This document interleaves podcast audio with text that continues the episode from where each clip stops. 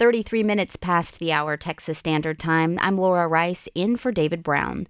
December is a critical time in the football calendar that this year has brought opportunities for some teams and controversy for others. Here to talk it over is Darren Roberts. He's the founding director of UT Austin's Center for Sports Leadership and Innovation and a former NFL and college coach.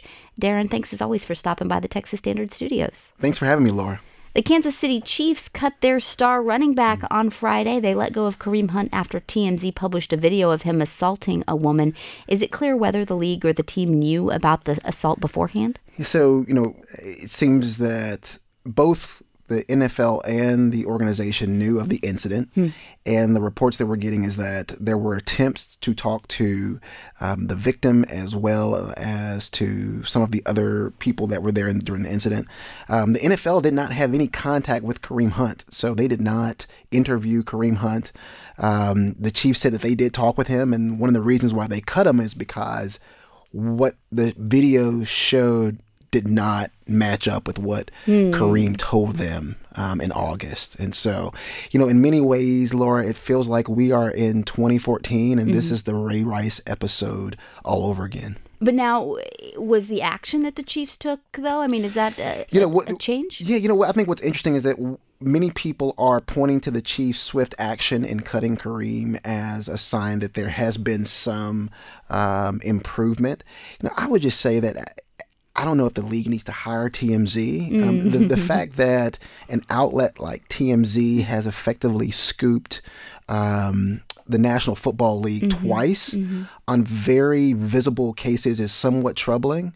Um, it is it is unclear to what extent TMZ is going in order to act, you know access this video but you would like for um, either the NFL or a team to get it before you know an outlet like TMZ. Right.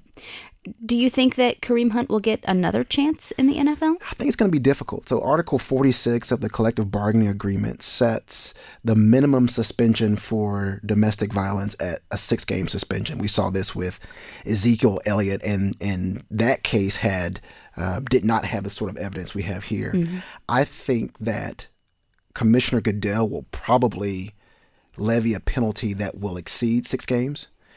And there are varying uh, reports around the league, but the consensus seems to be that it's going to be difficult for one of the other 31 teams to really justify claiming him off of waivers. So I think he may be, he won't play football for the next two years, and then we can just kind of see what happens in the future. Oh, well, we got the serious stuff out of the way. I want, yeah. so I want to talk about uh, the college football now. Um, those successful teams rewarded with uh, with bowl games. Um, the bowl schedule was announced yesterday, but not all bowls are created equal does getting invited to a more prestigious bowl though actually make any difference for a football program?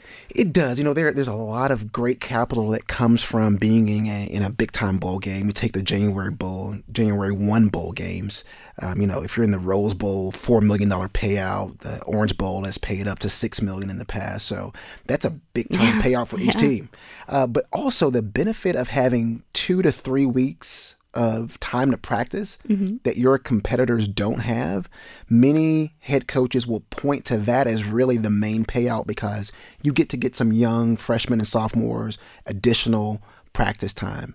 Um, and then the visibility for recruiting. I mean, this will be you look at the University of Texas taking on Georgia on the you know New Year's Day. Mm-hmm. Um, all of the recruits will be watching this game, so there are there are a lot of benefits to being in a in a big time bowl game. Well, you mentioned UT in the Sugar Bowl. There's also Houston in the Armed Forces Bowl, TCU in the Cheez It Bowl, yeah. Baylor in the Academy Bowl, A&M in the Gator Bowl. I think I got them all. Any reactions to where everybody else ended up?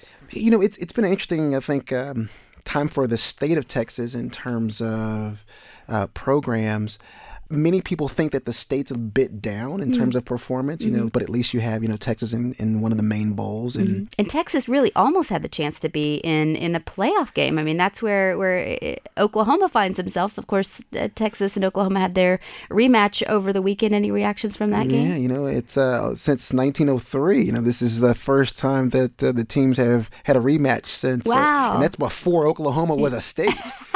so this doesn't happen every year, and um, you have to, you know, even as a, an alum and as a professor here at UT, you do have to tip your hat a little bit to, to OU for getting into the um, to the college football playoff they have their work cut out for them in taking on the top team in the country in Alabama. But you know, I think if if you game plan well and go in prepared, that there's an opportunity to maybe keep it close. So Darren Roberts is the director of UT Austin Center for Sports Leadership and Innovation. Darren, always good to see you. Likewise, thank you, Laura.